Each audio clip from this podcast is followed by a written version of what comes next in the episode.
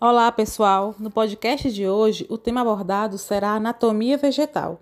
Eu sou Jane Cleide e eu conto com a presença de Claudiane e Patrícia. Anatomia vegetal. A anatomia vegetal é um ramo da botânica que se dedica a estudar a forma como as células, os tecidos e os órgãos das plantas se organizam. A organização básica de um vegetal se constitui de órgãos vegetativos, raiz, caule e folha e órgãos reprodutivos: flor, fruto e semente. Os órgãos vegetativos são a raiz, o caule e a folha. Na raiz, é a parte do vegetal que, na grande maioria das espécies, é subterrânea, mas que em outras podem aparecer na superfície. Tem duas funções básicas: fixação ao substrato e absorção de água e sais minerais. Além disso, podem também apresentar funções de armazenamento e condução. Já o caule, ele é uma estrutura de sustentação e condução dos vegetais. Ele pode armazenar água e carboidratos. A exemplo disso, temos os cactos. Eles podem se enrolar também em outras plantas, e como exemplo, temos as plantas trepadeiras. Ou também podem proteger aquele vegetal. Como exemplo disso, destaca-se a formação de espinhos. A folha é responsável pela fotossíntese e trocas gasosas. É formada basicamente por pecíolo, que é a base da folha, limbo ou lâmina, que é a folha em si, e a bainha, que tem por função envolver o tronco e fixar a folha. Seus formatos e tamanhos dependem muito das condições do local em que aquele vegetal vive. A disposição de água e a exposição solar são fatores fundamentais e influenciam diretamente neste aspecto. Além da fotossíntese, que é a produção de alimento, as folhas também são responsáveis pela respiração e transpiração podem se adaptar para desempenhar outras funções no vegetal, como, por exemplo, defesa através da formação de espinhos e produção de substâncias tóxicas, o armazenamento de água através de plantas suculentas, a captura de insetos por meio de plantas carnívoras e, além disso, fornece abrigo para animais como formigas e pequenos insetos.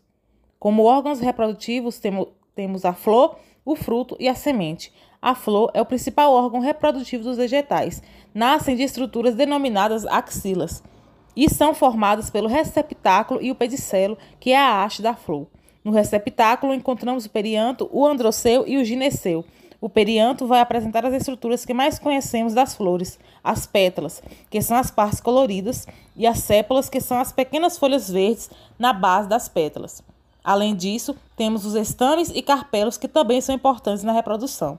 As pétalas que trazem o colorido das flores são responsáveis por atrair os polinizadores. O androceu é o órgão masculino das flores, onde é produzido pólen, que ficam armazenadas em estruturas chamadas anteras. E o gineceu é o órgão feminino, onde são produzidos os óvulos. Fruto é o desenvolvimento do ovário após a fertilização do óvulo e possui no seu interior a semente. Suas funções básicas são proteger, conservar e garantir o desenvolvimento das sementes. A semente é o óvulo fecundado, basicamente formado pelo embrião e tecidos nutritivos, chamados de endosperma e perisperma. Todos os órgãos das plantas são formados por tecidos que são constituídos por células. Os tecidos vegetais são classificados em dois grupos: tecidos meristemáticos e tecidos adultos ou permanentes. Os tecidos meristemáticos são os primeiros tecidos apresentados pelas plantas e vão formar os tecidos permanentes. Os tecidos meristemáticos podem ser primário ou secundário. O meristema primário é responsável pelo crescimento vertical da planta. A planta cresce para cima. Já o meristema secundário faz a planta engrossar. Ela vai aumentar sua espessura. E este meristema secundário que vai formar os tecidos permanentes. Os tecidos adultos ou permanentes são de quatro tipos: tecidos de revestimento, que são dois, a epiderme e o suber.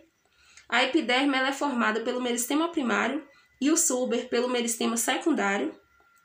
Há também os tecidos de preenchimento e armazenamento, que vai ser o parênquima. O parênquima você vai encontrar vários tipos, por exemplo, o parênquima amilífero, que vai armazenar amido, o parênquima aerífico vai armazenar ar dentro dele e vários outros tipos. Há também os tecidos de sustentação, que é o colênquima e o esclerênquima, e os tecidos de transporte, que são dois, o xilema, que é mais interno, esse tecido vai subir com a seiva bruta na planta, e o floema, que é um tecido mais externo, e ele vai descer com a seiva elaborada da planta. Pessoal, nós já estamos finalizando o podcast de hoje. Mas antes, eu gostaria de compartilhar com vocês algumas curiosidades, um tanto quanto inusitadas, sobre as plantas. Vocês sabiam que a maior espécie de árvore do mundo é a sequoia? Ela é encontrada nos Estados Unidos e pode atingir até 110 metros de altura. Já a menor árvore do mundo é o salgueiro anão, com altura média de 4 a 5 centímetros. Essa pequena árvore é muito encontrada em regiões frias do hemisfério norte.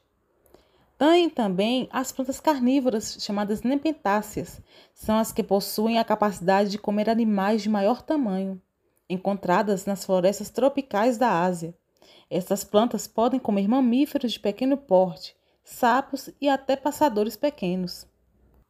E olha só, a flor mais fedorenta do mundo também é uma das maiores. A Rafflesia arnold possui um desagradável cheiro de carne podre, com diâmetro de até 90 centímetros. Esta flor pode pesar até 10 quilos e é encontrada no sudeste da Ásia. A planta que apresenta o maior comprimento do mundo é a palmeira do Ceilão. Típica da Índia e do Sri Lanka, essa palmeira pode apresentar inflorescência de até 8 metros de comprimento. A Vitória régia é a planta aquática que aguenta muito peso. Uma Vitória régia de grandes proporções pode aguentar até 40 quilos, bem distribuídos pela superfície da sua folha. Esta planta é encontrada em áreas de mangues da floresta amazônica. Por fim, uma das plantas mais venenosas do mundo é chamada de oleandro. Este arbusto ornamental pode enganar com suas belas flores de cor rosa, vermelha ou branca. Na verdade, esta planta apresenta dois princípios ativos extremamente tóxicos para os seres humanos: é a neriatina e a oleandrina. A ingestão de uma simples folha pode ocasionar a morte de um adulto. E assim nós finalizamos o podcast de hoje. Até o próximo.